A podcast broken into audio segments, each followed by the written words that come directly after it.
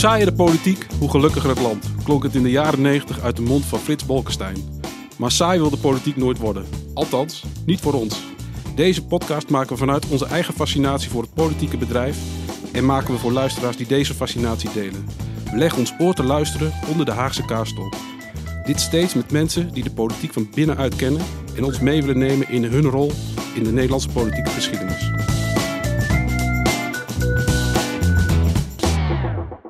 Dat doe ik niet alleen. Dat doe ik met Hubert Beusmans, die hier tegenover me zit. Hubert, stel je even voor. Uh, Bert, ik, uh, ik ben Hubert Beusmans dus. Ik werk op het moment bij de fractie, CDA-fractie. Op internationale dossiers, Europa, ontwikkelingssamenwerking. En ik heb in het Europees Parlement gewerkt bij de partij. Dus ik ben volledig ondergedompeld in het CDA'se in het CDA'se en in, in de politiek. Je loopt regelmatig in de wandelgangen uh, in de Tweede Kamer. Dus uh, je weet uh, van binnenuit een beetje hoe de politiek werkt. Ja, ja, ja absoluut. Zijn in deze tijd, mag ik weer een keer in Den Haag zijn, veel thuiswerken. En dadelijk weer naar de Kamer. Een debat over de Europese top. Nou, hoe actueel wil je het hebben? En ik moet zeggen, hier in deze Kamer behoorlijk inspirerend. misschien kan ik nog wat meenemen voor, de, voor het debat straks. wat ik mee kan geven aan een van de Kamerleden. Wie weet. Ja, zeker. En je begint al over deze kamer. Dat, dat, dat breekt de spanning er behoorlijk in. Want uh, we moeten denk ik even snel naar onze gast, onze gast introduceren. We zijn niet alleen. We zijn niet alleen. En deze kamer is denk ik ook een, een, een mooie eerste introductie. Want deze kamer zagen we recent in een, uh, in een NSC-artikel ook verschijnen. Hm. Um, onze gast is namelijk uh, iemand met ontzettend veel ervaring in de politiek. jarenlang op het Binnenhof gelopen en betrokken geweest bij campagnes, uh, Tweede Kamerlid geweest. Uh, een eigen public affairs kantoor, uh, een succesvol public affairs kantoor opgezet. welkom Jan Schinkelshoek. Dankjewel. Leuk om hier te zijn. Ja, ook namens ons leuk om, om hier te zijn. Want we zitten hier namelijk in, we hadden het net al over deze kamer. En dat brengt me dus meteen naar het artikel waar ik het over had in het NSC recent. Want daar werd een foto genomen uit deze kamer van het Java-beraad. Kun je iets zeggen over eh, de achtergrond daarvan? Ja, ik zou bijna zeggen, breek me de bek niet open. Um, die, in, de, in, deze kamer, in dit, dit huisje, um, in, in, het centrum van Den Haag, aan de Javastraat. Dat was tien jaar geleden tijdens die beroemde, beruchte, uh, veelbesproken kabinetsformatie van toen. Iedereen herinnert zich nog, wel of niet met Wilders. Ja. Met de, de beroemde deur. met de beroemde deur. Nou, er was ook nog, behalve die deur en achter die deur en bij die deur, was er ook nog deze kamer. Dit, dit, dit, mijn, mijn, werk, mijn werkplek. Uh, waar we, wat uh, fractieleden uh, die bezorgd waren over de ontwikkelingen binnen het CDA. We gaan toch niet uh, op een of andere manier zo'n kabinet waar rechts de vingers bij uh, zou aflikken. Dat zouden we toch niet willen gaan steunen. Nou, hier hebben we een paar keer vergaderd. Dat waren mensen als nou, Kathleen Verrier, Ad Koppian en ik en een paar mensen meer. Dus wij beraden ons hoe we ons zouden moeten opstellen.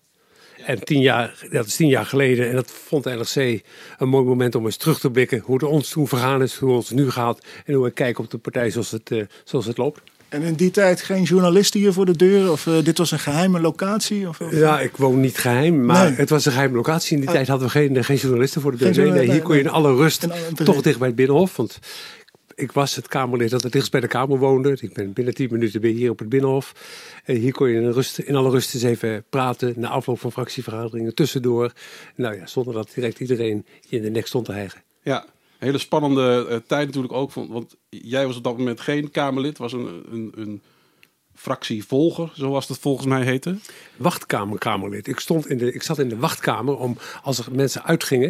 Ik geloof dat ik de derde op de rij was. Uh, dat ik erin zou komen uh, zodra mensen zouden doorstromen. Dus ik was een, zeggen, een, een, een Kamerlid, een potentieel Kamerlid op dat moment. Net niet gekozen. Dus. Ja, want de, het CDA had op dat moment kwam eigenlijk uit de periode dat, we, dat de partij gewend was de grootste te zijn, aan de macht te zijn onder Balkende. En daarna een, een stevige nederlaag had geleden, nog maar 21 zetels gehalveerd. gehalveerd. Dus sowieso een moeilijke tijd op zoek naar een, naar een, naar een, naar een nieuwe koers. Ja maar toch ook de drang vanuit de fractie om toch mee te regeren. Ja, dat was toen. Nou, ja, het vergt misschien wat ver om die hele geschiedenis door te gaan nemen. Op een gegeven moment kwam de bal weer op onze speelhelft. Toen allerlei andere varianten mislukt. toen was de vraag vanuit de VVD eh, en eh, ook de, de PVV, moeten wij niet gedrieën een, een politieke combinatie vormen? Nou, eh, daar hebben we diep over nagedacht. En een paar mensen, nou een paar mensen meer in de partij, die zeggen dat het lijkt ons een heilloze combinatie. Heilloos voor de partij, heilloos voor het land. Moet je niet willen. Nou, ehm, zo, kwamen we, zo kwamen we erin. En daar zijn we als partij denk ik nooit goed, helemaal goed uitgekomen meer. Nee, dat heeft, het, uh, voor, de PVD, uh, voor, de, voor het CDA natuurlijk diepe, diepe sporen nagelaten. Ja, zeker. In de, ja. in de jaren ja. daarna. Dat, ja. dat, is denk ik nog steeds wel herkenbaar. Ja, ik denk het wel. Ik denk dat het een, een breuk is geweest. In ieder geval een mentale breuk. Waarvan, nou ik zou bijna de, zeggen, de schuurlijnen, de breuklijnen tot de dag, dag van vandaag doorwerken. Ja. En in die tijd was Lubbers was uh, formateur, als ik me niet vergis. Ja, toen, Lubbers dus, dus is, dat is ook een kort lijntje voor. Ja, voor ja, ja, ja, ja, ja. Lubbers was, was informateur. informateur. Was informateur die was gevraagd om die mogelijkheden te verkennen. Um, en Lubbers vond toen als informateur dat je in elk geval deze variant. We gaan bijna Haags praten. Deze mogelijkheid, deze combinatie. in ieder geval zou moeten bekijken, zou moeten verkennen. Uh, nou goed, uh, ik, had daar twijfel over. Maar goed, aan de verkenning daar kan je in redelijke wijs niet, niet tegen zijn. Zeker niet als je CDA bent. Een partij die toch zoekt voor de verbinding. Die ook probeert op zich onmogelijke combinaties mogelijk te maken. Nou ja, in die situatie gingen we aan het werk. Maar goed, al, al ras was voor mij, maar ook voor anderen de conclusie. Uh, dit moet, dit moet er niet aan beginnen. Hier is Banning, deed eraan mee. Al vrij snel ook Abklink, die hier ook in deze Kamer veel is geweest. Die zegt, nou, dit, dit, dit zou we als partij niet moeten willen. We geven ons af met iets en iemand die wezensvreemd is aan wat wij beschouwen als de kern van de christendemocratie. Ja. Maar zou je, zou je op voorhand dan ook zo'n partij moeten uitsluiten? Want dat, dat is een discussie die nu ook eigenlijk, nou ja, sinds, sinds Fortuyn veel verkiezingen speelt. Op voorhand partijen uitsluiten. Was dit ook een zo'n situatie geweest? Um, nou, ik ben er nooit zo voor dat je principieel van tevoren partijen nee. uitsluit. Je moet er altijd wel naar kijken. Als CDA ook. Hè? Als, zeker als CDA, ja. een partij dat die altijd probeert toch dat is ons ook wel eens uh, kwalijk geduid. Maar ik vind dat een, eigenlijk een goede trek. Probeert eigenlijk het onmogelijke te verzoenen. We zijn er toch voor, voor het land als geheel. Over tegenstellingen heen te, heen te bruggen. Uh, heen te springen. Bruggen te slaan. Maar wij kwamen tot de conclusie dat in, met, met Wilders in ons midden. De kloven de tegenstellingen eerder groter zou maken dan dat je zou investeren in verbindingen die ook toen, en nu ook trouwens, meer dan ooit nodig zijn. Dus het was naar ons gevoel ook principieel een verkeerde keus.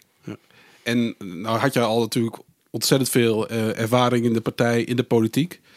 Ben je dan op zo'n moment ook bezig met een strategie te ontwikkelen van hoe kunnen we kijken waar we uitkomen en, en wat doe je dan? Want uiteindelijk is de coalitie er toch gekomen. Ja, nou ja, zoals ik al zei, ja, ik, ik, ik, ik, zag dat uh, ja, met z'n allen de fuik in zwommen. Ik, constateerde dat het niet meer tegen te houden was. Toen heb ik voor mezelf uh, besloten, ik wil in deze omstandigheden niet voor het CDA in, in de Kamer zitten. Ik kan met een oprecht gemoed niet de partij vertegenwoordigen. Een partij die, die, die zo'n coalitie mogelijk maakt, dat is voor mij echt een, stap te ver. Nou, anderen uh, hebben dat wel geprobeerd, zijn wel in de Kamer gaan zitten. Nou, dat vergt heel erg veel eigenlijk te veel, denk ik. Maar goed, ja, dat zijn, dat zijn afwegingen. Wat doe je dan? En dat is tot hele lastige. Dat zijn ook hele, mag wel zeggen, hele existentiële afwegingen. Want ja, het betekent wel dat je ook voor jezelf een brug opblaast. Ik, als je zegt op een gegeven moment, ik ga alles afwegen en toch maar niet in de kamer zitten. Ja, dat betekent ook alleen al dat je op zoek naar een ander werk moet. Ja. En dat is wel heel erg praktisch geformuleerd. Maar dat, ja, je, je doet dat niet makkelijk. Nee, dat was een hele moeilijke, hele moeilijke periode voor iedereen. En dus ook, dus ook voor mij. Ja, qua werk is het goed gekomen. Uh, in die fractie was het volgens mij lastiger dan uh, daarbuiten uiteindelijk. Ja, nee, ik ben achteraf. Ik zeg altijd. Uh, het is de beste beslissing die ik ooit heb genomen. Oh, kijk. Ik had het echt, ik had het niet moeten doen. Ik zou vermalen zijn voor mezelf. Mijn geloofwaardigheid zou teloor zijn gegaan. En hier kwam ook een beetje bij, laten zeggen dat ik ook al wat ervaring had opgedaan. Ik had een lang geheugen. Ik heb het nog meegemaakt. Ja, spijt me jongens grootvader verteld dat eh, in de, tijd nog, nog voor uh, de kabinetten Lubbers, ten tijde van het kabinet van 8 van 8 Wiegel, binnen het CDA er zogenaamde loyalisten zaten. Die waren ook eigenlijk tegen een, toen nog regeren met de VVD. die zijn met heugenmeug, hebben dat mogelijk gemaakt. En voor, eh, ik heb daarover geschreven. Ik was in de jaren politiek journalist. Ja. Later heb ik voor de fractie gewerkt. Ik heb ze binnen die fractie, die loyalisten, zien opereren. En ik heb gezien dat je daar nooit goed onbeschadigd uitkomt. Dus je moet het niet willen. Als de partij een bepaalde richting uitkiest, dan moet je voor jezelf zeggen: mag ik dat mee of mag ik dat niet mee? En dat is voor mij niet de reden om de partij uit te stappen. Ik ben altijd lid gebleven. Ik heb altijd, ik heb altijd gezegd: mij pakken ze de partij niet af. Maar dat wil niet zeggen dat je daar zelf dan vervolgens eh, aan meetekent. Nee, ik heb dat fout gevonden. Dan moet je vervolgens een, een, stap opzij, eh, hopend en werkend aan betere tijden. Ja, en dat was, dat was denk ik de periode van de tot, tot, totstandkoming van het CDA, hè, die periode. Ja, ja, ja sorry, ja, ik, ik refereerde toen aan de periode. Ja, nou ja, 80. eh, acht- 78, het kabinet van 8. Ja. Van 8 Wiegel trad op eh, eind, eind 77 tot 81. Nou, in die periode hebben eh, onder leiding van de toenmalige, ook een dubbel spelende eh, fractievoorzitter Willem Aantjes, eh, ja, die, die, die hadden zichzelf heel erg klem gezet. Ja. Met nog een hele grote fractie ook. En een hele goede, ja, het was toen Ja. een fractie van, van, van, van, wat was het, eh 45 mensen. Ja. Maar ik vind het wel interessant, want eh, andere mensen die in deze Kamer waren, die stonden voor hetzelfde dilemma. Die hebben een andere keuze gemaakt. Maar als je dan eenmaal toch de fractie ingaat, dan, dan heb je te houden aan fractiediscipline ook eh, natuurlijk op een bepaalde... Of, of kun je een soort van, van eh, ja, hoe zeg je dat, een soort van escape in zo'n fractie gaan met van, ja, ik doe het met frisse tegenzin. Of, of niet eens fris, maar eh, ja, is, is zo'n keuze onomkeerbaar, laat ik het zo zeggen. Nou ja, het, het geeft wel aan hoe moeilijk het is. Ja. Aan de ene kant, ik, natuurlijk is er een vorm van fractiediscipline. Ja. Maar die kan nooit zo ver gaan dat je jezelf echt eh, met, met handen en voeten uitlevert aan wat de meerderheid zegt. Dus je moet een zekere ruimte hebben. Nou, als die van mede van zo groot is, is de vraag of je voor jezelf en ook voor de anderen die spanning moet inbouwen. Nou, ik dacht met de ervaring van de loyalisten, op afstand gaden geslagen, in het achterhoofd, dat zou je niet moeten willen. Maar dat zul je vastgedeeld hebben ook met die anderen. Die, Ja, die, ja, ja, ja, dat is hier ook besproken. Ja, ja, ook toen precies. ook zelf Ook dat, besproken. eh, ja, precies. Ja, ja. Maar er zat ook wel een verschil tussen met bijvoorbeeld eh Kathleen Veillet en Koppian en ik. Zij waren wel gekozen in één keer. Ja, ja. Ik moest Niet in de wachtkamer. beslissen. Ik zat Ja. niet in de wachtkamer. Ja. Of ik uit de wachtkamer kwam. Dat maakt toch, naar mijn gevoel, even een slagje anders. Ja. Ja. Nou goed, ik heb hun. Het is een buitengewoon moeilijke beslissing. Ik heb dat gerespecteerd. Ofschoon ik zelf een andere afweging gemaakt heb. Ja. Beide moedig hè, op hun eigen... Absoluut. eigen ja, Absoluut. Ja. En ook onze contacten hebben er niet onder geleden, zoals we recentelijk Ja. op diezelfde Ja, foto ja, ja. in deze kamer in de NRC hebben kunnen zien. Ja, mooi. En we, we gingen al even terug naar, eh, naar het begin van, eh, van jouw carrière, zeg maar. Eerst als journalist. Eh, dus dan zie je de Dat is bijna 50 jaar geleden. Ja, ik realiseer me dat bijna, bijna een Ja, halve eeuw. Ja, En dat, dat is ook het mooie dat we hier zijn, volgens mij. Dit is echt een hele carrière om het, om het, om het binnenhof en, en in het binnenhof. Om het binnenhof heen en in het binnenhof. Dus je hebt eigenlijk van alle kanten heb je eigenlijk het politieke spel, als ik het zo mag noemen. Ik ben ook benieuwd hoe je daarnaar kijkt. Eh, het po- politieke spel gezien. Ja, ik heb inderdaad bijna een halve eeuw inmiddels. eh, heb ik rondjes rondom het Binnenhof gedraaid en van alle kanten bekeken. Ik, ken, daar, ik ken daar de weg wel. Ja, ik ben er inderdaad begonnen als eh, politiek verslaggever. ehm, op 1 januari 1973, eigenlijk iets eerder, maar formeel 1 januari 1973, eh, voor het Reformatorisch Dagblad. Ik weet uit welke hoek ik dus vandaan kom. En van daaruit heb ik veel over politiek, politiek geschreven. Nou, eerst politiek journalist voor het Dagblad, later voor de Haagse Courant. Ehm, in, eh, na tien jaar, na tien jaar dat gedaan te hebben, eh, ben ik door eh Bert de Vries, nieuwe fractievoorzitter, en Ruud Lubbers, net, net minister-president, gevraagd om hoofdvoorlichting te worden. Eh, van, de, van, dus van, van de Tweede Kamerfractie. Vanuit het contact dat je had als journalist met, Ja, ik- met hun. ja, ik- hè? Ja. ja, ik- zo, zo kenden ze jou. Ik of- kende ze mee, ik, kende hen. Ik kende met name Lubbers heel goed. Lubbers is, toen ik een, toen, toen ik een, toen ik een jong eh broekie als journalist was, was hij jong broekie als minister van Economische Zaken. We hebben het toen over de oliecrisis uit 1973. Ja, ook dat heb ik in die zin meegemaakt. En ik heb in die tijd ook Lubbers nog wel, ik denk voor het Reformatorisch Dagblad geïnterviewd. Ja. Eh, en eh, misschien nog even ja? tussendoor. Ik, ik, ik las ergens, we, we hebben ons natuurlijk een beetje ingelezen. Ja. eh, dat je eigenlijk de scoop had over de, de Lockheed-affaire. Ach ja. Maar dat... eh, Ja. Hoor en wederhoren je tegen. Ja, ja, ja, eh, ja, ja, ja, ja, ja, ja, ja, dat heb ik bij de Haagse Courant meegemaakt. Dat speelt natuurlijk 1976 was dat. Augustus 76 of de zomer van 78 waren toen allerlei geruchten over Prins Bernhard die, die steekpenningen had aangenomen. Eh, om, een, eh, om een vliegtuig eh, eh, aankoop door de Nederlandse luchtmacht eh, te bevorderen. Eh, een commissie was binnen en ik had toen uit hele goede bron. Ik kan nog steeds niet onthullen, hele goede bron vernomen dat er echt hele sterke aanwijzingen was dat de prins eh, over de schreef was gegaan.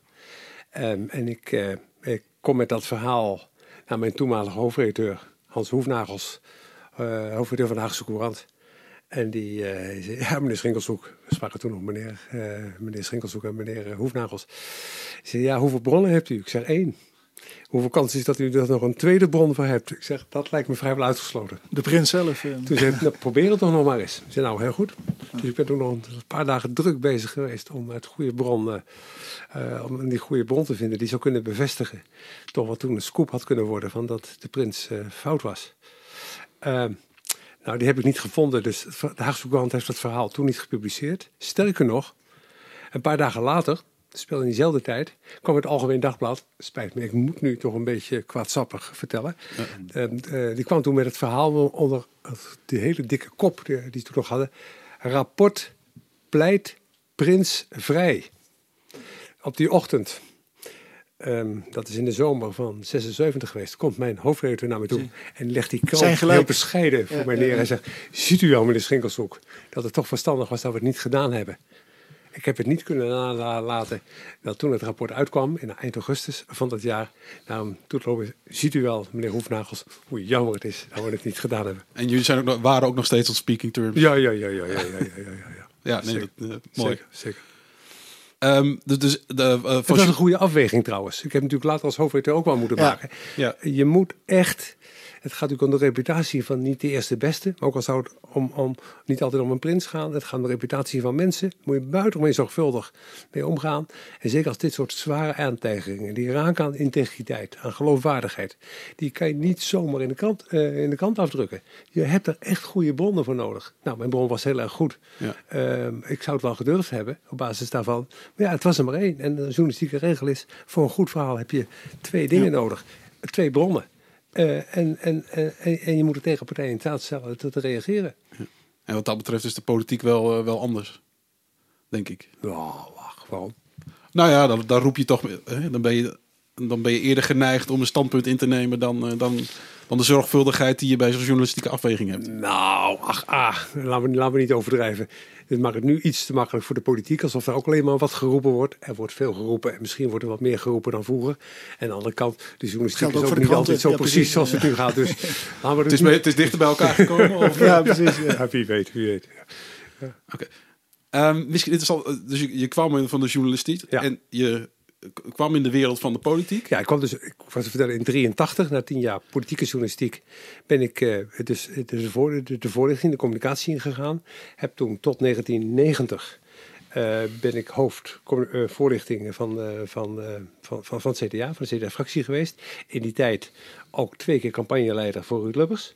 laat Lubbers een karwei afmaken en in 89 dan de campagne verder met Lubbers die ja, kan natuurlijk niet nalaten het steeds bij te zetten. De hoogste uitslagen ooit in de parlementaire geschiedenis, dus ook voor het CDA, hebben, hebben, hebben gehad. Uh, 54 zetels. Ja. Um, en in, in, in 89 zelfs op enkele tientallen stemmen naar 55 zetels.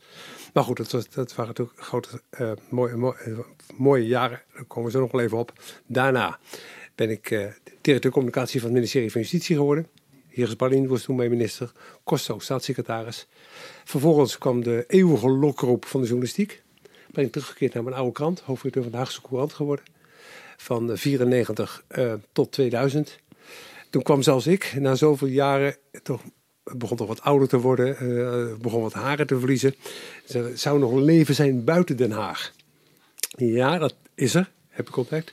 Ik ben tussen 2000 en 2000, uh, eind, bijna 2007, eind 2006, ben ik hoofd directeur communicatie van de Rabobank geweest in Utrecht. Dus ik ben inderdaad, heb ik uh, zeven jaar lang, uh, ben ik uh, met de trein gereisd van, van, van Den Haag naar Utrecht. En daar heb ik een, echt een fantastische periode meegemaakt, zeer, zeer genoten.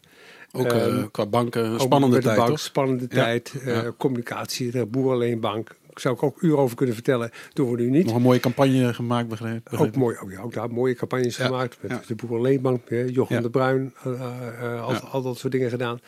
Maar toen geleidelijk aan, ik zat in Utrecht. Uh, ehm, raakte ik weer betrokken bij de, bij de campagne. Toen ik bij de krant zat, heb ik me altijd op afstand gehouden van de politiek. Ehm, maar toen ik bij de bank zat, was er uh, niks op tegen om in mijn vrije tijd um, weer betrokken te raken. Ik ben vrij snel betrokken geraakt bij de campagnes van Jan-Peter Balkende. Nou, samengewerkt met iemand als Jack de Vries. Met Jack, ja. Ja, een, een, goeie, ook daar goede herinneringen aan gedaan. Een paar mooie dingen gedaan. Het CDA weer opgestoten in de vaart der volkeren. Na de toch barre periode in de oppositie. Uh, van 94 tot uh, 2002. 2001. En uh, nou, op een gegeven moment ja, komt dan toch de onvermijdelijke vraag die ik daarvoor altijd heb afgehouden. Zou je niet eens de Kamer in willen? Nou, mijn eerste reactie was nee. Ik denk, waarom zou ik? Want je wist eigenlijk heel goed waar je dan aan begon, hè? Ja, Als je dat instapt. Ik wist absoluut waar ik aan begon. Ik heb ook geen enkele verontschuldiging. Die maak ik ook niet achteraf. Uh, is er? Nee, nou, nog wat gesprekken, her en der wat duwtjes. Toen dacht ik, ach, waarom ook niet? En ik, met veel plezier heb ik in de Kamer gezeten. Nou, achteraf gezien iets kort. Ja. Wat ik al, net al vertelde. Uh, na vier jaar uh, kwam, kwam, er een eind aan. Eerst door, toch door een verkiezingsnederlaag net te weinig zetels om rechtstreeks verkozen te worden. En daarna door wat ik altijd noemde de, de misstap van de partij. Ja. Eh, waardoor ik besloot het leven nog weer een andere draai te geven. En weer een andere hoek van het Binnenhof te gaan verkennen. Namelijk hoe je vanuit public affairs, vanuit de lobby... Uh, uh, met, met, met, met, met, met de politiek omgaat. Ja. Misschien dat we soms even naar de campagne inderdaad in de jaren tachtig gaan. We zitten ook in campagnetijd, dus ik denk dat het goed is ook dat, om daar nog eens naar te kijken en hoe, hoe, zich dat ontwikkelt. Maar wat maakt het zo anders om Kamerlid te zijn ten opzichte van voorlichter, een ehm, journalist kan ik me voor, maar ook voorlichter, daar loop je ook over. Hè? Zie je dat ook allemaal? Wat maakt het zo anders om, om, om in de Kamer zelf te zitten? Het is het verschil, hetzelfde verschil dat je hebt tussen een voetbaltrainer en een voetbalspeler. Een trainer weet precies, nou laat ik zeggen dat een hulptrainer was, laat ik het niet belangrijker maken dan dat is. Um, de, van tevoren kan je alle dingen uittekenen, maar je staat aan de lijn. En als je er zelf staat, als je achter de katheter staat, als je achter de microfoon staat, als je moet debatteren op televisie, als het verhaal zelf moet vertellen, is net als die voetballer die voor het open doel staat en, en misschien ook wel iets mist. Dat is het, dat is het wezenlijke verschil. Ja. En eh, gaf je dat meer voldoening of, of, of het geeft natuurlijk heel veel uh, dynamiek als je, als je in de kamer zit. Ja, dat heb ik ook als zeer dynamisch ervaren. Ik vond het ontzettend plezierig om te doen. In die zin, de ervaring die ik had, omgang met media. Uh, ik wist al hoe het spelletje tussen aanhalingstekens gespeeld werd. Uh, ik, heb redelijk mijn eigen dingen kunnen doen. dus ik kreeg alle ruimte, ook dan een grotere fractie. Nee, ik heb met, met veel plezier die rol gespeeld. Dus ik al zei, ik was op zich nog wel genegen om nog, wel vier jaar bij te tekenen. En je hield die rol ook wel als, als, als communicatie. Uh, man binnen zo'n fractie? Want je ziet binnen de fractie wordt er natuurlijk ook door de leden gedacht. Welke, welke onderwerpen gaan we ons profileren? nee, had je echt je portefeuille? Nee, dat, dat, dat moet je ook niet willen. Je bent dan echt, echt anders. Voorlichter is voorlichter. Voorlichter is voorlichter. En natuurlijk praat ik toen al met Pieter Heerma. Ja. Natuurlijk hoofd, hoofd, hoofdvoorlichting. Dus een verre opvolger van me zou je kunnen zeggen. Uh, en we praten wel eens over hoe je dat zou kunnen doen. Maar ik was echt, ik was woordvoerder Binnenlandse Zaken. Ik hield me bezig met, met uh, bestuurlijke vernieuwing. Ik hield me bezig met parlementaire zelfreflectie. Later ben ik in de commissie De Wit gekomen, die onderzoek in hetzelfde, ondervoorzitter naar de, de, financiële crisis. Dan moet je niet communicatieadviseur zitten spelen. Je kan niet en voetballer zijn en trainer tegelijkertijd. Nee, nee, nee, nee. Moet je niet willen. Want heb je dan wel het idee dat je als Kamerlid meer bereikt dan als journalist. Want soms een journalist die, die kan soms uh, hogere bergen verzetten dan, dan, dan een Kamerlid misschien. Door, door, ja, maar het is onvergelijkbaar. Het is onvergelijkbaar, ja. Een journalist heeft ook, heeft ook helder zijn, heeft ook invloed. Door een publicatie, door een bepaald aspect eruit te lichten, door iets te onderzoeken, door iets aan, dan, dan heb je invloed op het, op het politiek, politiek als geheel. Maar als Kamerlid ben je veel meer bezig nou ja, misschien ook gewoon een kleinere, maar misschien wel voor mensen veel ingrijpendere dingen. Een wet te wijzigen, uh, een uitkering te verhogen, wat doen wel de koopkracht of uh, nou ja, andere wissels om te zetten die, die van belang zijn. Kortom, pas op ze tegen elkaar uit te spelen. Nee. Ja. En ik heb het ook nooit gedaan omdat ik, laten we zeggen, dat klinkt misschien wel raar, omdat ik, omdat ik invloed zo graag wilde uitoefenen. Ik ben altijd gefascineerd geweest door het proces. Hoe loopt dat nou? Als we nou iets, als ik terugzie op ik wel zeggen, op die 50 jaar en eigenlijk al wat langer. heb ik altijd wel van, hoe werkt dat nou? Hoe gaat dat nou? Hoe wordt nou zo'n land bestuurd? Ik weet nog dat ik als, als klein jongetje, uh, de, de, de, ik ben geboren in Capelle aan de IJssel, daar hadden we een, een, een, een, weekblad, dat heette de IJssel en Lekstreek. Daar knipte ik allerlei de gemeenteraadsverslagen uit om aan te, aan te strepen. Ik heb die schriftjes nog liggen daar in die, in die, in die kast. Van, van echt, echt als tienjarige. Uh, en de, op, de, op top van de lagere school. Uh, van gefascineerd was hoe, hoe het spel gespeeld wordt. Heb je het idee dat je dat nu weet? Dat je het hebt kunnen doorgronden? Nee, nooit meer. Het is, nooit... Een, soort, het is een soort ui. Het is, ja, precies. Het soort, je pelt hem af en waar zit de macht eigenlijk in dit ja. land? En vervolgens het loopt, het loopt je door de vingers heen. Ja, ik weet wel, op een moment dat ik het helder gedacht, toen ik dacht van... Je zet een moment dat je, als je weer uitlegt... Eureka. Uh, nu, nu kom ik weer een stapje dichterbij. Toen dacht ik, nou weet je wat... Als ik nou van de politieke journalistiek, waar ik het proces van buiten beschrijf hoofdvoorlichting van het CDA wordt. Toen bij far de machtigste partij, uh, bestuurspartij van dit land. Uh, de partij van de minister-president. En ik kom daar in de binnenkamer. Ik zit, ik zit in het katshuisoverleg. Dan kan ik van binnenuit meemaken hoe het gaat. En dan zie je dat het er niet is. Het loopt. Ja, het is er wel, maar het loopt alle kanten uit. Het is heel moeilijk te duiden en te beschrijven. En, en dus ook de gedachte die je ook wel tegenwoordig vaak ziet. Hè, dat er een soort uh, macht is of misschien wel een elite die dingen verzint vanuit bij wijze van spreken vanuit het torentje. Dat is dat, dat, onderschat de dynamiek van, van hoe politiek werkt. Zo werkt het niet. Nee, nee, ja, hoeft me mij niet te geloven, maar ik heb het zelf misschien wel ooit gedacht. Ik ben er wel naar op zoek geweest, maar er is niet zo'n anonieme macht die ons allemaal bestuurt. Het is echt veel meer toevalligheid, veel meer incidenten, veel meer ook, onderschat het niet, gedreven door emoties. Uh, de intensiteit waarmee dingen beleefd worden, die die bepaalde ontwikkelingen een kleur geven, een draai. Ja. Uh, dus daarom is het zo van belang, zeg ik altijd maar, dat je ook altijd let op wie je stemt. En gaandeweg, ik geloof zeer in dit systeem. Ik ben politieke parlementaire systeem zoals we dat in dit land hebben opgebouwd, heeft vele zegeningen gebracht. Moet je ook zo min mogelijk aan knutselen. Maar heel belangrijk daarbij is ook wie je, wie, wie, wie je daar benoemt. Je ziet het nu ook. Je kan wel zeggen, ik ben betoverd door deze of gene. We gaan nu maar geen namen noemen. Maar je loopt heel erg snel achter de, de rattenvanger van Hamel aan. Je kies alsjeblieft ook voor mensen aan wie je, zeg ik altijd, bij je portemonnee durft toe te vertrouwen. Ja. En hoeven ze niet altijd met ze eens te zijn, maar bij hen, bij die, bij die partij, is het land in goede handen. Nou, dat soort gevoel, uh, dat heb ik, altijd, heb ik altijd belangrijk gevonden. In elk geval ben ik het steeds belangrijker gaan vinden. Geen avonturen of een prachtige verkiezingsleus van, uh, van Adenauer, CDU in 1963. Keine experimenten. Keine experimenten. Geen experiment. Nou, dat is misschien een, een heel mooi bruggetje naar, uh, naar de jaren tachtig, waar we graag ook uh, in deze podcast bij, bij stil willen staan. En dat is de periode waarin jij campagneleider, of misschien mag ik dat niet helemaal zeggen. Of, nee, ik was geen campagneleider. De campagneleider was Ries Smits, de partijsecretaris. Ja. Dus veel, ook, dat vind ik ook logisch. Iemand die echt in dienst is aan de partij aangestuurd wordt door de, ik was niet meer dan, nou ja, campagnemanager of hoe je het ook noemen wil. En met name toegewezen om de minister-president, nee, ik moet zeggen de lijsttrekker, Ruud Lubbers te begeleiden. Dus ik heb met hem twee keer heel intensief die, die campagneperiode meegemaakt. Ja, en dan hebben we het over halverwege de jaren tachtig. Ja, dan hebben we het eh, over, uh, dat is begonnen, de aanwijzing, de aanloop naar de campagne is begonnen eigenlijk in midden 85. Uitlopend op de eerste verkiezingsoverwinningen uh, bleek het uiteindelijk te zijn. Beetje tot onze verrassing. Maar daar komen we nog wel op. In, in mei 86 en later wat kortere periode in 89, uh, na de val van Lubbers 2, uitmondend in de verkiezingen van september 89. Dan hebben we het echt over de periode mei tot september. Ja. En dat is halverwege de jaren 80. Nou, toen was ik uh, zeg een jaar of 9, 10. Kun je iets zeggen over hoe, die, hoe, hoe Nederland er toe bij stond?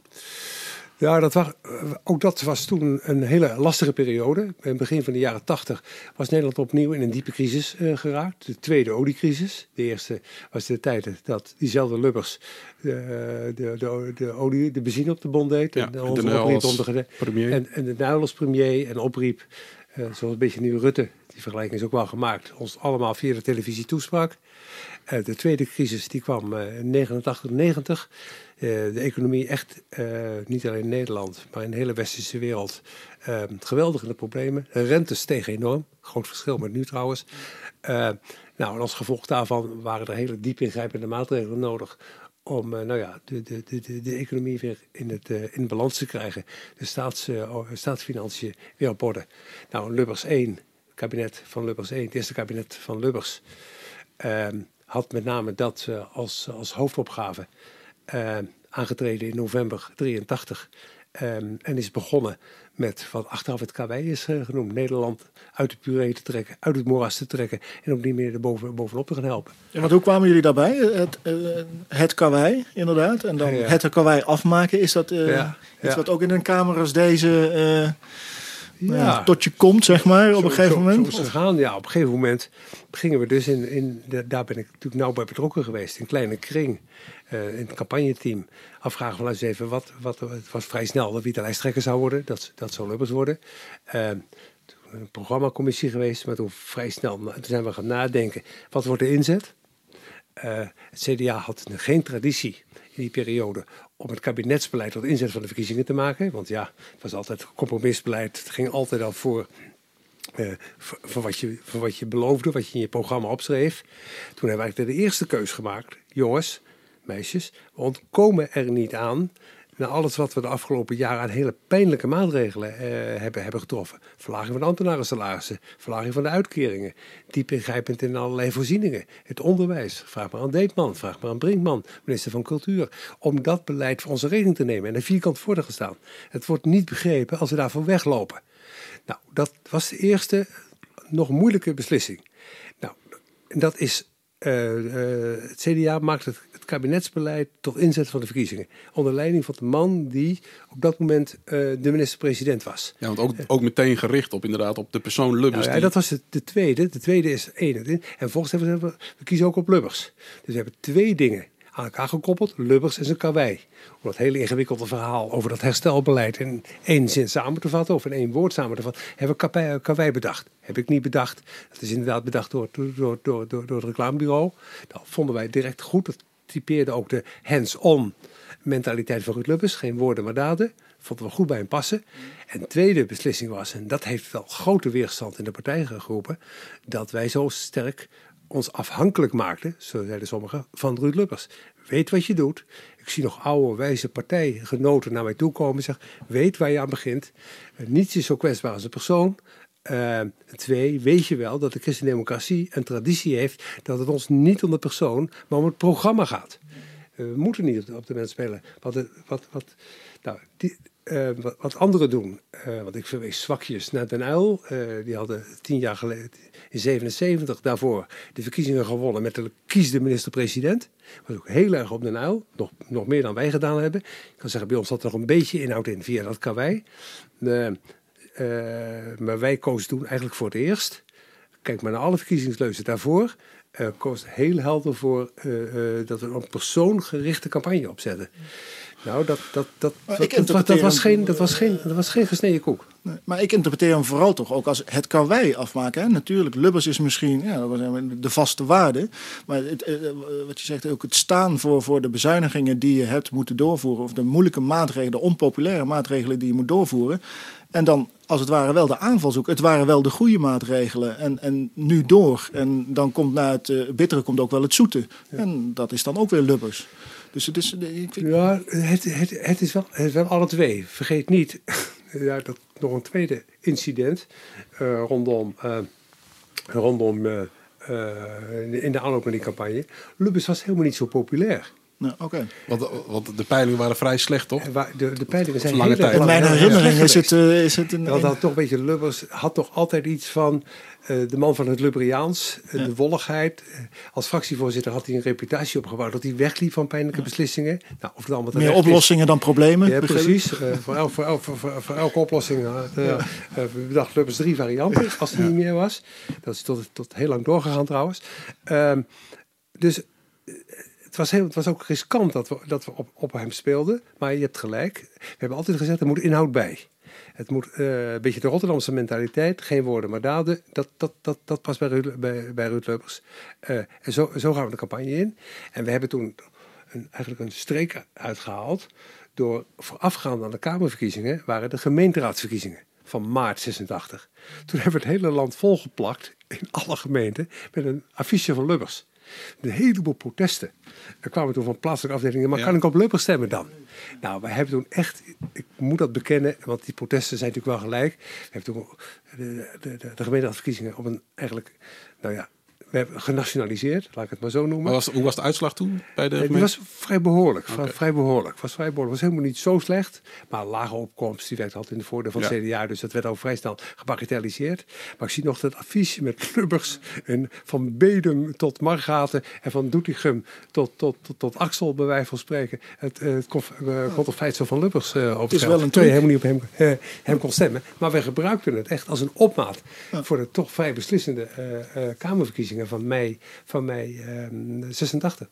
Maar was er een alternatief voor Lubbers eigenlijk? In persoon, ja, ja. op dat ja, moment? er waren natuurlijk twee. Het was toen, toen het hoogtepunt van, de, van het driemanschap. Het was toch de oude Den Uyl, toch al wat ouder geworden. Ja, maar binnen het CDA? Oh, binnen het CDA? Nee, binnen het CDA. Nee, eigenlijk niet hè? Jan de Koning had een en andermaal toch een beetje, nou, ik kan niet zeggen de kroonprins, ik noem hem altijd maar onze eigen, eigen superminister. Ja. Uh, het was de minister van alles en nog wat geweest. Ja. Maar die had één keer aangegeven, ook vanwege zijn gezondheid niet te willen. Um, nou, mensen als Ruding van den Broek, Precies, van de Vries, ja. de Vries, die waren Niet als alle- kopman. waren niet al, allemaal als. Uh, nee. Lubbers was in die zin, had zich, na enige aarzelingen, laten we dat wel zeggen, uh, binnen het CDA om, onmisbaar gemaakt. Het was helemaal niet vanzelfsprekend dat toen Van Acht wegging in 82 dat Lubbers hem zou opvolgen. Hij was heel jong ook natuurlijk. Uh, nou ja, was toen toch al, liep al tien jaar mee hoor. Ja, oké. Okay. Maar hij was fractievoorzitter geweest. Ja. Maar Lubbers was niet zo geweldig populair. Is een poging geweest om, om Jan de Koning te vragen. Dus achteraf is het wel goed om, om te realiseren dat het beeld van Lubbers ook met kennis van nu beoordeeld gaat worden. Door de goede uitslag, de meevallende uitslag van, van, van 86 is dat beeld bevestigd.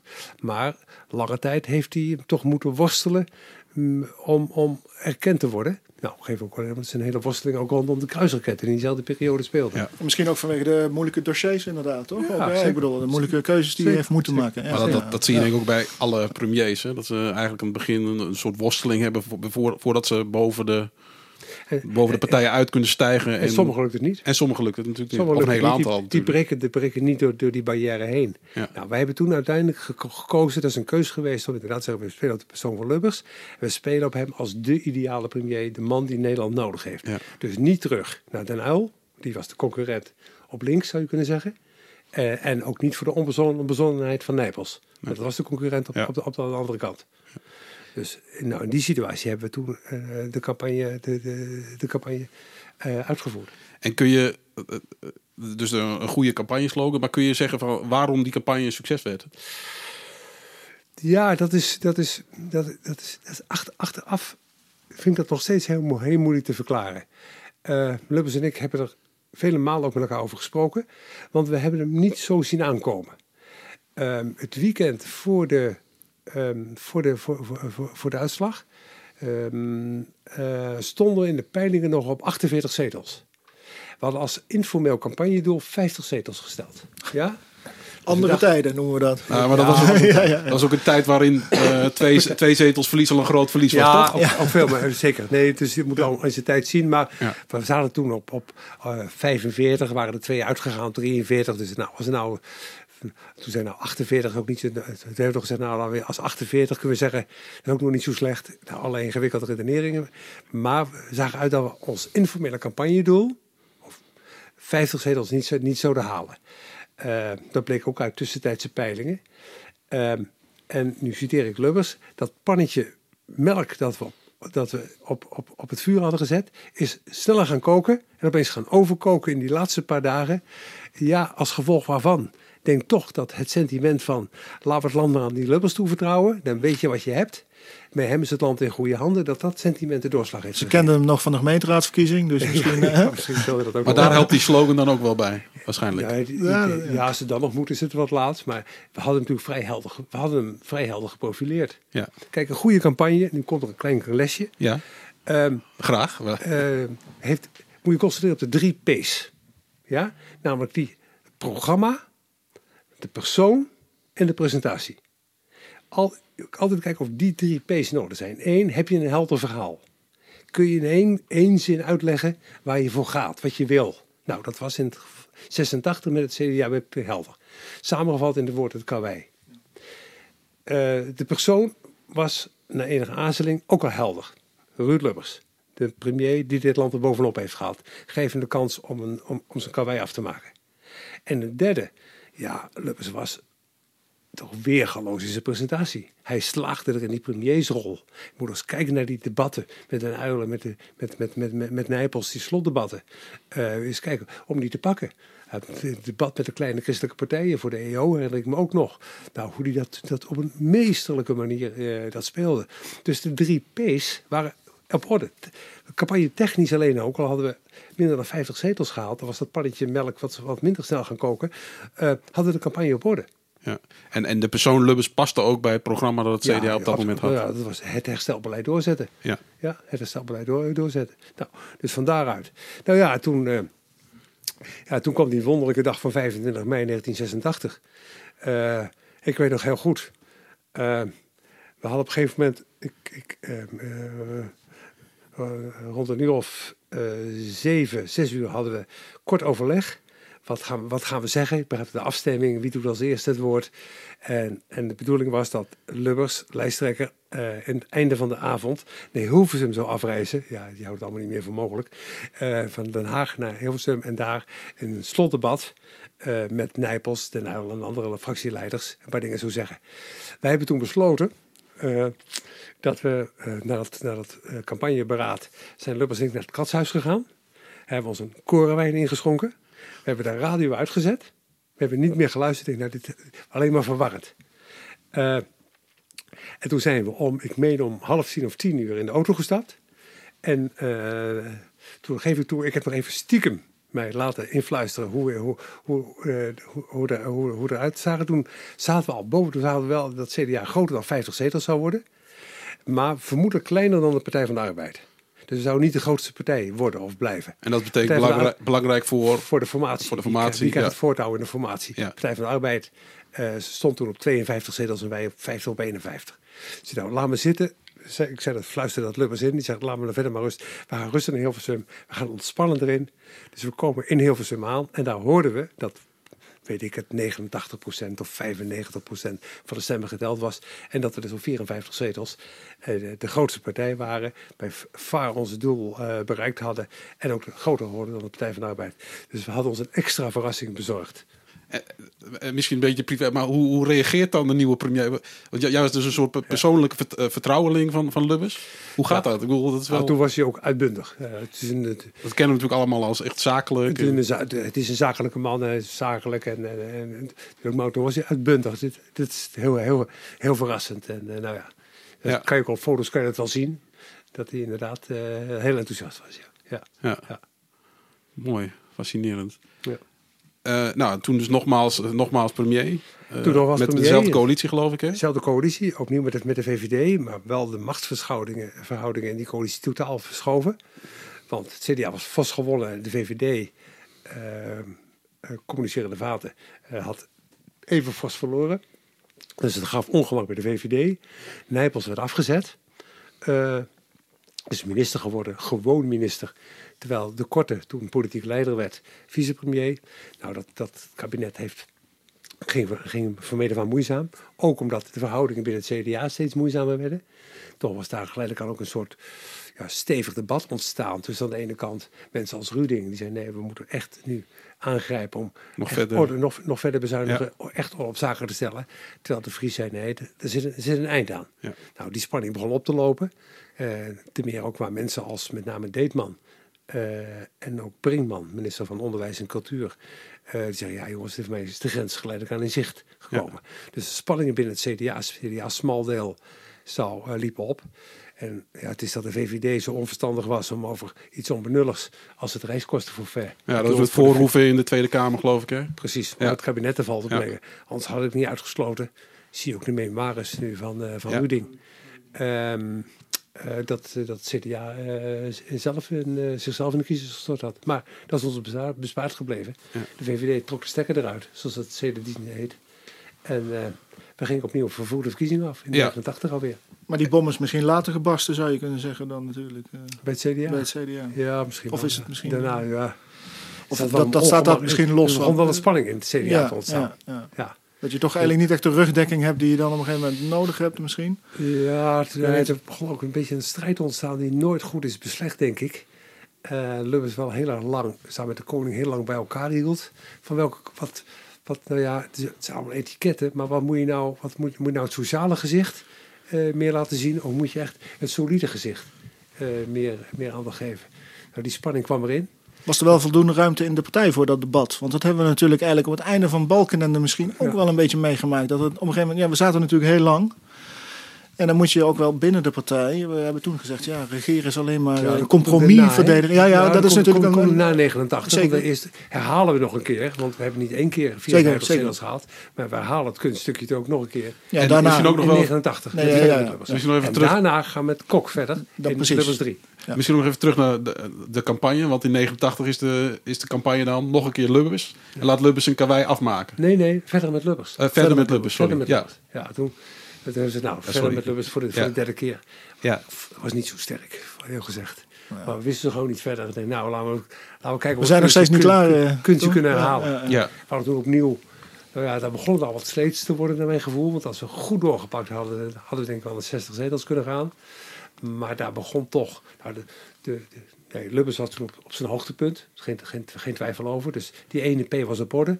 Maar het programma begon al wat sleets te worden. Het begon wat, wat, wat diffuser te worden. Het was wat minder helder waar het CDA voor stond. En daar had je de, de, de, de, de, de Polen die je net zei van eh, bezuinigen of investeren. Exact. En dan wel niet met de Partij van de Arbeid. Kortom, dat was allemaal niet zo gelukkig. hè. En stond het CDA ook bij die campagne er slecht, ook slecht voor? Of, of was Lubbers toen eigenlijk al... Nee, het- nee dit, dit, hier viel eigenlijk uiteindelijk, de, als ik me goed herinner, zou ik eens moeten nazoeken, de uitslag een beetje tegen. We hadden echt gehoopt dat we over de 54 heen zouden gaan. Ik kan ook zeggen, dat is gewoon hoogmoedswaanzin.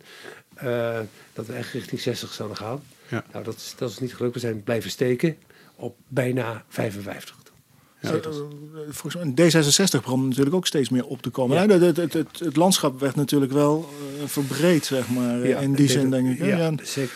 Deze, deze Dus, dus kwam toen weer je terug. moet wel zetels gaan delen op een ja, gegeven ja, moment. ja, ja, ook dat, dat Ja, dus Ja, en toen, en toen rommelde de periode de Partij van de Arbeid in. Ja. En toen brak zich op eigenlijk ja, alles wat je hebt als je lang regeert. Ehm, dan krijg je toch een minister-president die er lang zit. Dan krijg je een fractie die er geen zin meer heeft om aan de leiband te lopen van. Je krijgt dan bovendien een rebellerende Eerste Kamerfractie. Was je ook betrokken bij die fractie op, de, op dat moment? Nee, op dat moment was ik weg. Ik Oh, ben, was al ik weg, ben toen Brink, niet vanwege Brinkman, in tegendeel. Toen Brinkman fractievoorzitter werd en de Friese minister werd, dacht ik zeven jaar. Ik heb het gedaan. Toen ben ik, zoals ik aangaf, naar justitie gegaan. Ja. Eh, hoofdcommunicatie van het ministerie van Justitie. Ik heb toen, eh, eh, toen vrij dichtbij, heb ik natuurlijk allemaal wel gaten geslagen. Maar ik zat toen op de Schedeltoekse haven, keek op het Binnenhof neer, om wat arrogant te zeggen. Maar ik kwam natuurlijk nog regelmatig vaak. En nou ja, ik placht nog wel eens een keer met mijn oude baas, Ruud Lubbers, eh, nog wel een, een, een korenwijntje te drinken. Ja. ja. Maar het was steeds lastiger om... Ik, Om- ik, om- ik, zat, ik, zat er, ik, ik, ik zat niet meer in de eerste linie. Ik zat, Nee. ik zat op grotere afstand. Ja. En wat merk je dan ook aan, aan, aan zo iemand, de premier, dat hij eh, met, met de vragen die dan, die dan worstelt over wie moet mijn opvolger zijn, hebben we nog wel de juiste boodschap? Hoe moet dat verder met de partij misschien? Ja, al dat soort vragen is, voel je net ook wel over gesproken. Ja, je ziet dat het stroever gaat, dat het moeilijker gaat. Dat mensen zich minder laten gezeggen. Eh nou ja, dat, er komen andere geluiden op. Nou ja, het begint, eh, ja, achteraf gezien, maar ook dat is kennis achteraf, zie je de verkiezingsnederlaag. Die hebben we natuurlijk ook niet zien aankomen in 94 in die mate. Dan zag je zich al aftekenen. Ja. En het is natuurlijk al, en Lubbers heeft er zelf ook in zijn eh, persoonlijke herinneringen nog het nodige over gezegd, over die, eh, over die opvolging van Ilko Brinkman en de rol die daar zelf in heeft gespeeld. Ja, de, de- tussen die twee ging het moeilijk. Eh Brinkman, de beoogde opvolger, wil zich profileren. Lubbers vindt het moeilijk toch om die, nou zeggen, die, die, die, die schaduw over, over, zijn, over zijn zon te laten, laten gaan. Kortom, ja, het, het wordt aan alle kanten makkelijk. Iemand als Jan de Koning, onderschat het niet, die is weg. Altijd een belangrijke ehm, eh, voorziener van olie in de machinerie. Kortom, het, het, het wordt stroever. Het, Ja. wordt, het, het, wordt, het wordt stroever. Ja. En dan valt het CDA heel hard natuurlijk. In de, Mag je wel zeggen, ja. Ongelooflijk. Maar eh, dan zit je veilig bij justitie of, of eh, later de Rabobank? Of, of ben je Nee, nog nee, wel heel nee, erg... Nee, eh, nee, toen, toen was ik op dat moment... ja, eind jaren negentig. Nee, nee, nee. de tweede- ja, de hoofdredacteur van de Haagse Courant. Oh, toen ben je naar de courant. eh, ja, ik heb, ja, ja, ik heb de, in de, de Haagse Courant gezeten en daar heb ik... Oh, ja. Dus ik heb die periode in de oppositie heb ik beschreven. Beschreven, echt, toen was ik echt op afstand. Ja. Maar was je toen ook CDA-watcher nou, of, of, ju- of juist niet? Nee, als hoofdredacteur. En ook niet betrokken bij de partij meer. Nee, eh, nee, nee, nee. nee, nee, bewust, bewust afstand houden. Ja. Als Ja. journalist moet je niet, niet politiek. Dat heb ik althans dus nooit. Als Nee. iedereen wist dat ik CDA was, Ja. dan kon het ook moeilijk logenen. Ja. Dat wisten ze natuurlijk op de kant ook. Maar tegelijkertijd heb ik gezegd, jongens, meisjes, ik hou me afstand eh, van, van de politiek. Dat moet je niet willen. Ja. Je kan niet geloofwaardig onafhankelijke journalistiek bedrijven. eh, en allerlei ook geluiden, tegengeluiden bevorderen. En politiek actief zijn, eh, ook niet op de achtergrond. Misschien moeten we nog even eh, terug naar... We hadden het net over de eh, campagnes. Campagne jaren 80 heel succesvol. Ja. En die campagnes die hebben zich natuurlijk de afgelopen jaren, zeker decennia, die hebben een enorme ontwikkeling doorgemaakt. Ja. Misschien kun je daar iets over zeggen vanuit jouw perspectief, jouw ervaring? Nou, de verschillen zijn natuurlijk echt, echt onmetelijk. Eh, als ik terugkijk. Alleen al het feit dat, je kunt je bijna niet voorstellen, dat in 1986, de campagne waar ik het meest intensief over gesproken heb, dat we toen in Nederland nog maar twee televisiezenders hadden. Ja. Nederland 1 en Nederland 2, zelfs Nederland 3, die was er nog niet. Ja, die kwam pas in ongelooflijk. 89 Ja. heel voorzichtig bij. Er waren, eh, er waren nog geen social media, niks wat erop leek. Er was een grote bulk aan, sch- aan schrijvende mensen en wat mensen van radio en televisie. Dus vergelijk dat eens met nu. Dat is al een echt, echt, echt, echt een, een, een metersafstand. Dat is het. De mediadruk is enorm toegenomen. We, in de jaren tachtig, grootvader, klaagden er al over. Maar hij is in die zin, heb ik ook als Kamerlid meegemaakt, tien jaar geleden. Daar is ook wel een, een, een, een, een enorm verschil tussen. Dat is één. Een ander belangrijk verschil tussen toen en nu is dat een partij als het CDA, maar hetzelfde gold voor andere centrumpartijen, bestuurspartijen als de VVD en de Partij van de Arbeid in hoge mate ledenpartijen waren. Je kon veel meer dan nu, kon je rekenen op een vaste aanhang. Campagnes ehm, gingen er in de eerste plaats om, hoe mobiliseer ik mijn vaste aanhang? En als je daar vervolgens nog eens een keer de rand eromheen ook nog weet aan te spelen, eh, dan, dan, dan weet je... De, de- Had je een aantal zetels extra? Ja, maar dan weet je dat je het goed gedaan hebt. Ja. Nu begin je eigenlijk bijna opnieuw. Bijna geen enkele partij heeft meer een vaste aanhang. Ja, de SGP en de ChristenUnie en het CD heeft ook nog wel wat. Maar die is onvergelijkbaar kleiner geworden met de vaste kern die natuurlijk opgebouwd is in de jaren van de verzuiling. Dat begon al wel af te vlakken. We konden ook al wat, eh, we konden ook al wat, wat ergens her en der inbreken. We hadden net even over één of twee zetels winnen is al een verschil. Ja, in een tamelijk gestolde situatie Ja. eh, is twee of drie, vier, laat staan negen zetels winnen, is al werkelijk een, een aardverschuiving. Nou, nu gebeurt het uit het niets. Nou, weet ik hoeveel kan je de grootste partij worden. Wat Baudet bij de Eerste Kamerverkiezingen gedaan heeft. Kortom, dat zijn wezenlijke verschillen. De mediadruk en het feit dat politieke partijen echt van karakter veranderd zijn.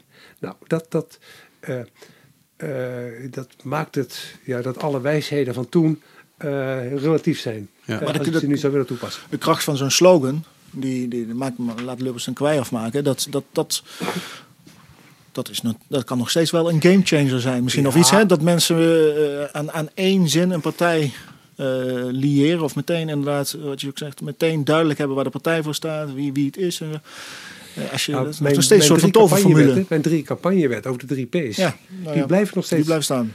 Maar wat er blijft nog steeds, zijn het in andere omstandigheden, wezenlijk andere omstandigheden. Vooral, wat is je verhaal? Het, je, of het CDA gaat winnen, kan je voor een belangrijk deel meten aan de vraag, hebben ze een helder verhaal? Zijn ze ergens mee te identificeren? Tweede is, zijn ze met die van de persoon? Hebben ze een heldere, aansprekende eh, eh, lijsttrekker? En een derde, weet die zich goed te presenteren. Die drie blijven ook in het sociale media tijdperk van nu van wezenlijk belang. En dat, maar dat zag je ook bijvoorbeeld bij Balkende dan. Bij Ja, Balkende, bij Balkende ook. Ja. Balkende ook.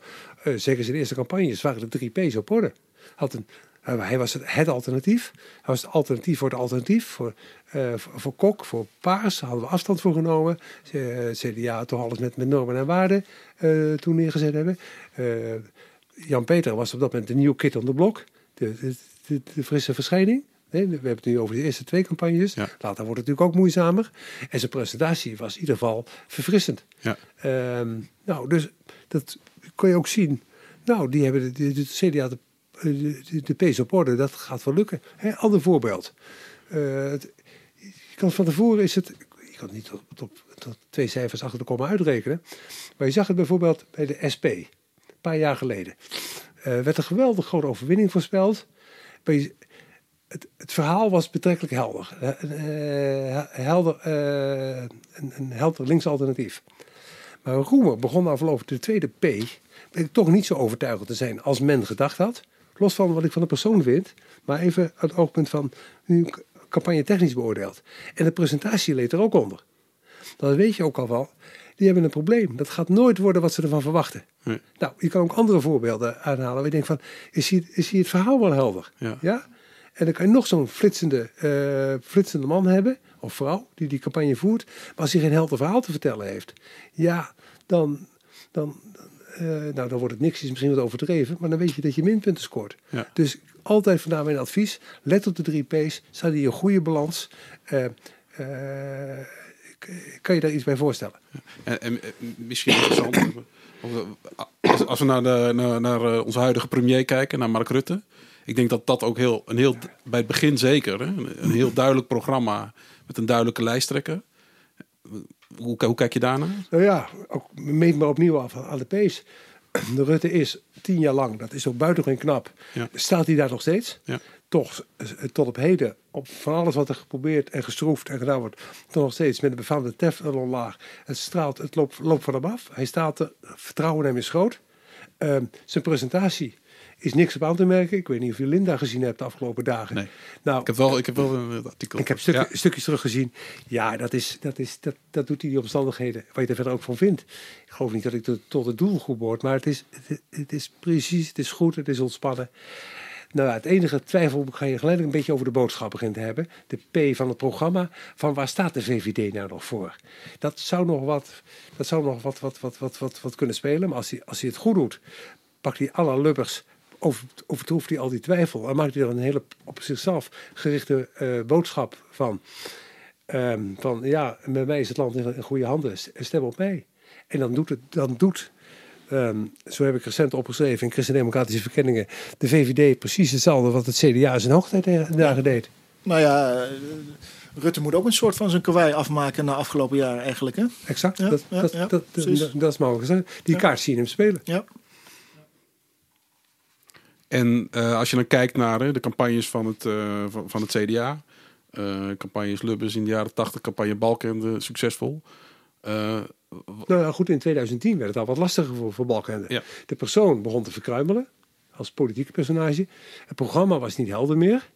En de presentatie had iedereen ook nog een gevoel waar we gehad hebben. Dus het tekende zich af.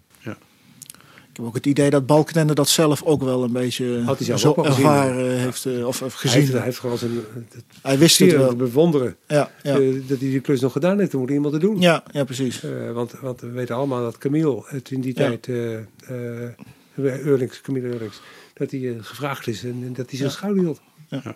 Als je kijkt naar het CDA nu en, de, en, en langs de lineaal van de 3 P's legt, en dan, dan hebben ze nog, nog heel wat te doen. Ik krijg voorspelling voor de, voor de komende ja, nou ja, dan, dan zeggen nou, dan, dan, zou ik zeggen, jongens, uh, hard, hard, nog, nog hard aan het werk. Nog drie maanden te gaan. Ja. Uh, de lijsttrekker is druk bezig met, andere dingen. Heeft, geen, heeft wel een profiel, maar of dat nou het goede profiel is, dat, dat, daar is het wel te schuiven. De boodschap, met alle respect, is niet erg helder.